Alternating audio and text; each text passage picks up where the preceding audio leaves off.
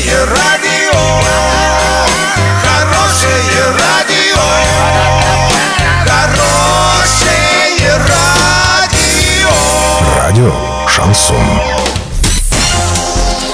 С новостями к этой минуте Александра Белова. Здравствуйте. Картина дня за 30 секунд. В Орске ликвидировано подпольное казино. В Медногорске новая поликлиника пострадала из-за коммунальной аварии. Подробнее обо всем. Подробнее обо всем. В Орске на первом этаже жилого дома действовало онлайн-казино. Его деятельность была пресечена, а оператор, человек, который принимал от игроков деньги, приговорен к существенному штрафу. Личность владельца этого бизнеса следствие установить не удалось. Судя по тексту приговора, казино было открыто в обычной Орской пятиэтажке.